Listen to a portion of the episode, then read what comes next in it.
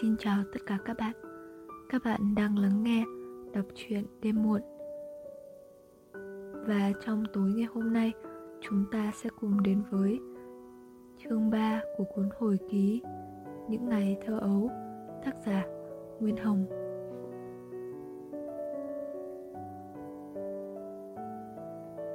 Trừ chiếc tủ chè gỗ vụ Không đẹp nhưng chắc chắn, Nhà tôi không còn một đồ đạc gì đáng tiền nữa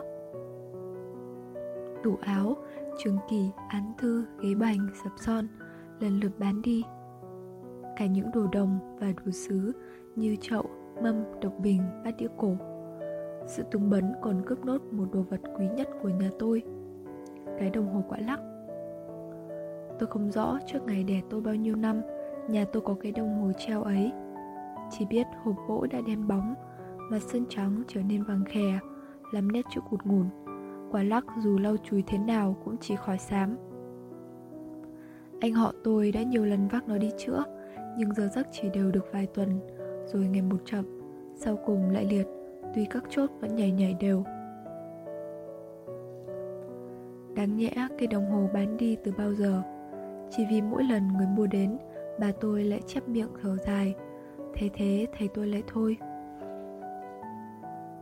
Đôi mắt nâu của bà tôi lờ đờ nhìn cái di tích của người chồng bướng bỉnh, rượu chè bé bét ấy tỏ rằng Lúc bấy giờ, cõi lòng già đã thắt chặt về nhiều nỗi cơ cực, cả tôi cũng buồn giàu.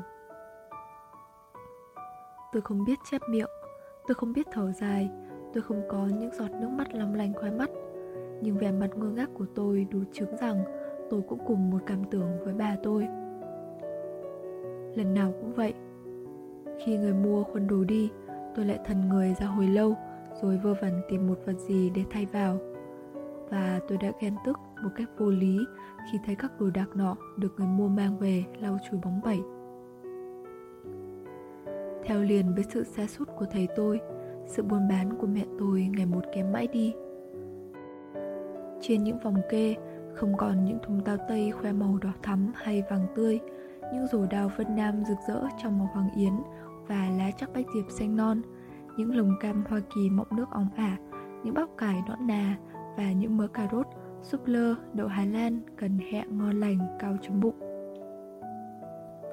Hoa tai và nhẫn vàng, mẹ tôi đã tháo bán lúc nào không rõ. Cái thúng thanh con, trước kia hễ tan chợ là đầy xu hào, nay chỉ loáng thoáng ít hào con và tiền trinh. Lắm bận, chờ mẹ tôi quay đi chỗ khác, tôi lèn đến, khẽ nhấc vì buồm lên, định ăn cắp tiền thì chỉ thấy thúng không. Bao nhiêu năm qua, nhưng tôi không thể quên được buổi chiều ấy. Hơn 3 giờ, chợ còn họp đông, mẹ tôi đã cắp thúng lủi thủi về. Trên bờ hè, dưới những chòm xoan tây lấp lóng hoa đỏ, mẹ tôi yên lặng đi, đầu hơi cúi, mắt nhìn xoay xoài. Qua những lớp người rộn rập huyên náo, trông mẹ tôi mỏi mệt, buồn rầu lắm. Tâm trí mẹ tôi lúc đó chắc đã hoàn toàn tê bút vì những ý nghĩ thấm thía về sự trụy lạc không phương cứu chữa của gia đình. Sự trụy lạc tất nhiên kết quả của những sự ép uổng, cố gắng nhẫn nhục và hy sinh tối tăm vô nghĩa. Một người cha và một người mẹ tính tình khác nhau, không hiểu biết, không yêu nhau và gần như khinh miệt nhau mà phải gần gũi nhau trước hai đứa con nhỏ nhờn nhơ và một người mẹ già chỉ biết quý mến những kẻ nào do khí huyết mình tạo nên rồi nảy nở thêm ra những đêm lạnh và dài để mà thao thức lo toan bàn tán, là những đêm mà một người mê man trong khói thuốc phiện, một người âm thầm trằn trọc. Người thứ nhất, chán nản như không còn thiết sống. Người thứ hai, ngậm ngùi chua sót. Thấy sự sống trong tình yêu thương con vẫn lạnh lẽo, thiếu thốn, và cả hai đều thấm thía cảm thấy rằng sẽ dần chết. Chết vì chán ghét và đau đớn. Thầy tôi đã phải ngày ngày lấy tiền của mẹ tôi để mua thuốc phiện. Vài ba háo thuốc, tôi biết lắm Chẳng đủ cho thầy tôi hút nào. Trước kia dạo còn sung túc Thầy tôi chỉ dùng 5-6 hôm là hết một lạng thuốc. Từ 9 giờ sáng tới nửa đêm Thầy tôi chỉ ra khỏi buồng ngoài hai bữa cơm. Nhiều khi ở trong nhằn màn giường ngoài nhà Lần xong một tràng hạt và đọc xong hàng trăm kinh Mà vẫn còn thấy tiếng do do giòn giã kéo dài. Bà tôi ngọt ngào hỏi thầy tôi. Cậu thằng Hồng vẫn còn thức ư? Không, thưa mẹ, sắp xong rồi mà. Sắp xong rồi mà. Bà tôi lấy lại câu nói của thầy tôi Đoạn thở dài. Sự bực tức và giận dữ của bà tôi đã tới cực điểm Nên bà tôi mới dám hỏi thầy tôi như thế. Từ ngày thầy tôi ôm yếu Luôn luôn ho ra máu Thấy mẹ tôi phải lo toan Càng đáng sự ăn uống ở trong nhà. Và hỏi câu ấy Bà tôi còn có một dụng ý nữa Là nhắc nhở một cách khéo léo cho thầy tôi biết rằng Vợ mày nó đã khinh tao lắm đấy Liệu mà tìm cách chưa bỏ thuốc sái đi thôi. Không, mẹ tôi đâu dám. Đời sống của mẹ tôi bao giờ cũng chỉ là bóng ngắn của bức tường dày Mãi mãi thần phục ở dưới chân Để rồi sẽ tan xuống đất nếu ánh sáng soi tắt Và người đàn bà hiền lành dễ cảm động ấy, Khi nào lòng lại bợn những vết kiêu căng thù hằn? Mẹ tôi đã chẳng thờ thẫn nhìn trộm thấy tôi ôm ngực ho, Rồi rũ rượi nhổ, Đoạn lắc đầu thở dài ư. Và trong hai mắt lờ đờ của mẹ tôi Đã chẳng nhiều lần thoáng qua một màng nước là gì. Một ngày kia, Mẹ tôi dắt em Quế tôi lên Hà Nội, Bảo đi thăm một người chị em và tiện thể vay y món tiền để trả nợ. Trước khi đi, Mẹ tôi đóng chữ mấy ngày gạo Và để đủ tiền thuốc hút một tuần lễ cho thầy tôi. Mẹ tôi cũng không quên rúi cho tôi một hào xu để ăn quà dần. Sáng hôm cắp thúng ra tàu, Mẹ tôi đứng ngoài cửa buồng xin phép thầy tôi Và cúi đầu yên lặng chờ thầy tôi trả lời. Nhưng thầy tôi làm thinh hồi lâu Rồi mới nói Giọng thản nhiên của một người xa lạ. Hơn một tuần lễ, Mẹ tôi và em gái tôi cũng chưa thấy về. Nhiều khi ra bến tàu đón Lại trở về một mình, Tôi ngao ngán và bực dọc quá. Tiền mẹ tôi cho tôi đã hết ngay hôm sau. Nhằm kỳ nghỉ hè, Một mình tôi lêu lỏng ở ngoài đường, Nhìn hàng bạt bánh trái đi nhăn nhản, Tôi khổ vô cùng. Chẳng biết xin ai Và không thể xin ai ở trong nhà Ngoài mẹ tôi. Đã có bận, Tôi toàn ăn bớt tiền mua thuốc của thầy tôi nhưng nghĩ đến ngọn roi xong vun vút lấy máu đít ra Tôi lại thôi. Nhưng nhịn quả bánh lâu còn có thể chịu được Chứ nhịn đánh đáo luôn mấy hôm Tôi bồn chồn, chân tay ngứa ngáy Không thể ngồi yên được. Tôi uất ức phát khóc lên Vì tụi trẻ con súng năm tụ ba Cãi cọ nhau, chửi bới nhau ở trước cửa. Một buổi trưa Thầy tôi đưa tôi hào tám đi mua một đồng cân thuốc. Không đến hiệu bán vội Tôi nhập bọn trẻ nọ đánh răm ván đã. Những đứa trẻ trong đám đáo này Toàn là những đứa trẻ câu bơ câu bất Bán kẹo, bán báo hoặc làm nghề ăn cắp. Chúng nó nhiều thời giờ luyện tập đánh đáo Nên cả lỗ, dọi tí, câu díu Chúng nó rất thành thạo.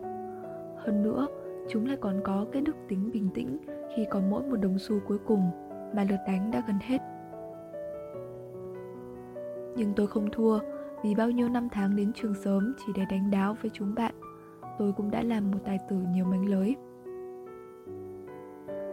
Gần tuổi trẻ con Có một đám đáo của tuổi phu gạo và thơ cạo Họ không trầu trinh mà trầu xu đồng và góp mỗi người những ba xu. Tôi liền bỏ đám đáo nọ, nhập vào bàn đáo của mấy người lớn kia. Tuy họ dài tay, giỏi mạnh, nhưng không giỏi chúng cũng bằng vứt tiền đi. Đánh có một lúc, 18 xu vốn của tôi đã lên tới 4 hào. Chơi đã lâu và sợ đánh nán vài ván nữa, nhỡ thua thụt đi, tôi bèn ăn non. Tôi đã khôn ngoan mua thêm 5 xu thuốc và nghĩ ra một câu trả lời rất tự nhiên để đề phòng nếu thầy tôi đánh mắng về tôi chậm trễ.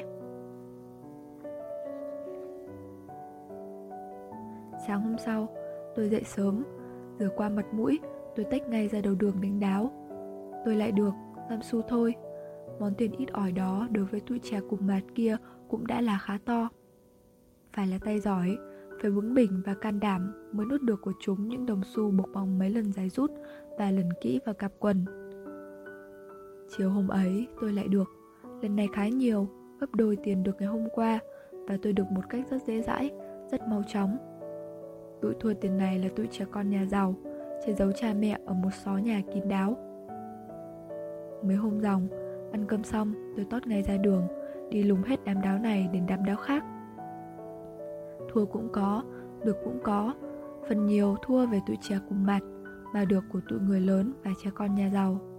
Sự kinh nghiệm dạy tôi rằng muốn kiếm được tiền ăn quà và đi xem chấp bóng phải đến những phố gần chợ, gần bến tàu, bến ô tô tìm bọn trẻ con nhà tử tế kia dù đánh hoặc nhập vào các đám đáo của tụi phu phen, thợ thuyền rừng mỡ, tan tầm chưa về tụ họp.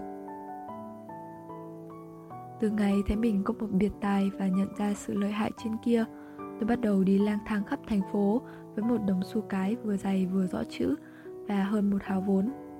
Với một lòng ham muốn được nhiều tiền để ăn tiêu. Ngày nào tôi cũng kiếm được một vài hào, lấy thế làm sung sướng và tự kiêu lắm.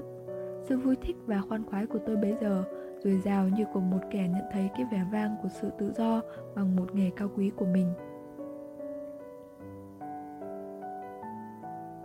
Một buổi chiều mưa gió, ngồi xổm ở trên giường trong buồng, hai đầu gối ấp lấy ngực và đỡ lấy cằm. Thầy tôi gọi tôi, ngọt ngào và dịu dàng. Hồng, lại đây cậu bảo. Thầy tôi ít khi kêu tên tôi một cách êm ái như thế, nên bây giờ tôi không những không sung sướng mà lại còn lo sợ và hồi hộp vì sự bất thường ấy. Mặt tôi tái mét, chân bước rất chậm, thấy tôi mỉm cười, vậy tôi một lần nữa. Không, cậu không đánh con đâu, cậu hỏi thôi. Tôi đến bên thầy tôi, chống ngực đập nhanh và mạnh khắp thường. Chân tay tôi bắt đầu run bắn lên và khóe mắt đã đọng nước. Thầy tôi vẫn thản nhiên, một tay quàng lên vai tôi, một tay nắm túi tôi con có tiền, phải không? Cái bàn đèn yên lặng và sạch sẽ kéo vào tận góc giường Nhắc tôi nghĩ ngay đến bữa hút buổi chiều mà giờ đã qua 4 giờ, tôi chưa phải đi mua thuốc. Và tôi liền nhớ tới chiều hôm kia Thầy tôi cũng không hút. Và ngày hôm qua, nhớ có bà tôi không biết bán cái gì được vài hào Mới có tiền đưa mua hai đồng cân. Thì chỗ thuốc này chỉ vừa đủ cho bữa tối hôm qua và sáng ngày nay nếu bao đến lượt sái tư, sái năm. Những nỗi lo sợ của tôi phút tiêu tan hết Thay vào những sự uất ức, căm giận. Tôi nghẹn ngào gần đến không thốt lên lời Vì tôi cảm thấy rõ rệt rằng Không thu hút Thấy tôi có tiền Thế nào thấy tôi trả lấy. Mà nào năm xu ba xu cho cam.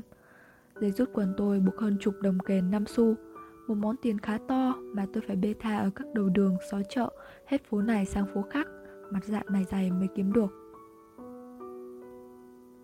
Lòng căm hờn của tôi như sôi lên khi tưởng đến món tiền đó biến thành những điếu thuốc cháy xèo xèo, rút nhanh vào cái nhĩ tàu nhỏ tí trước cặp mắt sâu tối lờ đờ của thầy tôi. Tôi rơm rớm nước mắt, quay mặt đi, đáp lời thầy tôi một cách trong lòng. Con không có.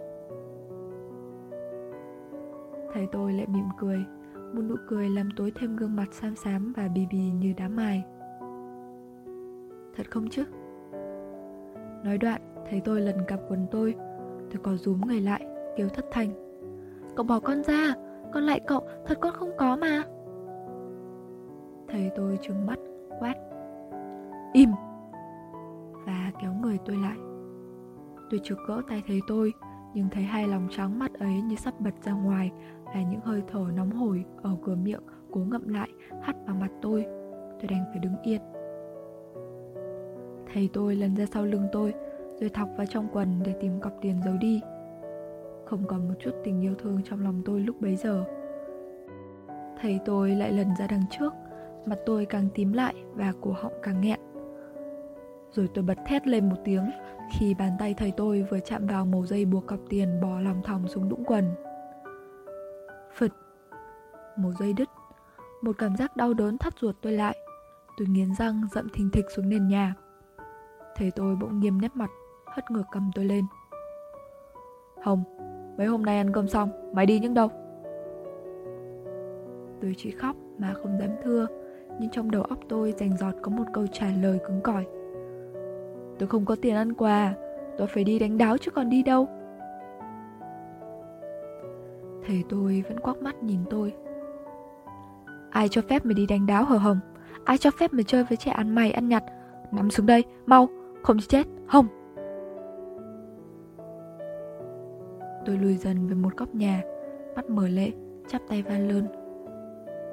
Con lạy cậu Cậu tha con Con chót dại. Thế tôi mỉm cười. Hừ Chót dại Chót dại thì cũng nằm xuống đây. Chiếc roi mây nhanh như chớp Rút ở trên đỉnh màn xuống. Con lạy cậu, cậu tha con, lần sau con không dám thế, còn mà thế nữa, cậu đánh chết con. Môi thầy tôi càng mím chặt, hai lỗ mũi phập phồng nhanh hơn, tất cả các thớ thịt của người tôi run bắn lên. Những cảm giác đau đớn của từng miếng thịt vắt ra dưới các đầu roi mềm mà tôi tưởng tượng đánh át cả sự miến tiếc cọc tiền đi. Tôi mếu máu nói với thầy tôi. Con lạy cậu, đây con có bao nhiêu tiền, con xin đưa cả cho cậu, vậy cậu tha con, con lạy cậu, cậu tha con. Tôi vừa dứt lời, đôi chiếc roi mây đưa vụt về đằng trước. Thì cứ ra nằm ngoài giường kia mau, mau lên. Chưa buông xong câu nói, mắt thầy tôi đã mở đi bởi một màng lệ. Từ vầng trắng sắn ngắt, từng giọt mồ hôi, nét mặt thầy tôi càng tối sầm lại. Mau! Thầy tôi lại cất tiếng quát, nhưng lần này tiếng quát không rõ rệt và ngân dài ra như trước. Nó đánh phào một cái như tiếng nút chai bị giật trượt mà người giật đã phải dùng tận lực. Nhưng thầy tôi không đánh tôi và món tiền của tôi vẫn y nguyên. Tôi mừng rỡ, ngạc nhiên và lấy làm khó hiểu hết sức. Từ hôm đó, thầy tôi hãy nói với tôi là một điều con, hai điều con, giọng dịu dàng ngọt ngào quá. Và thầy tôi luôn luôn ngước mắt mỏi mệt lờ đờ nhìn tôi, thỉnh thoảng lại còn cười với tôi, nhưng nụ cười chóng tàn trên cặp môi nhợt nhạt. Tiếng nói ấy, con mắt nhìn ấy, những nụ cười ấy, tuy đầy dẫy vẻ yêu thương tôi, nhưng đã làm tôi nhiều khi ghê rợn. Nhất là những lúc thấy tôi ngồi bó gối trong cái căn buồng tối mò mò và khó thở. Trừ một miếng kính bằng cái bảng con ở trên trần để lấy ánh sáng còn không có cái cửa sổ nào. Các bạn vừa lắng nghe xong chương 3 trụy lạc của cuốn hồi ký những ngày thơ ấu tác giả nguyên hồng. Cảm ơn các bạn đã lắng nghe.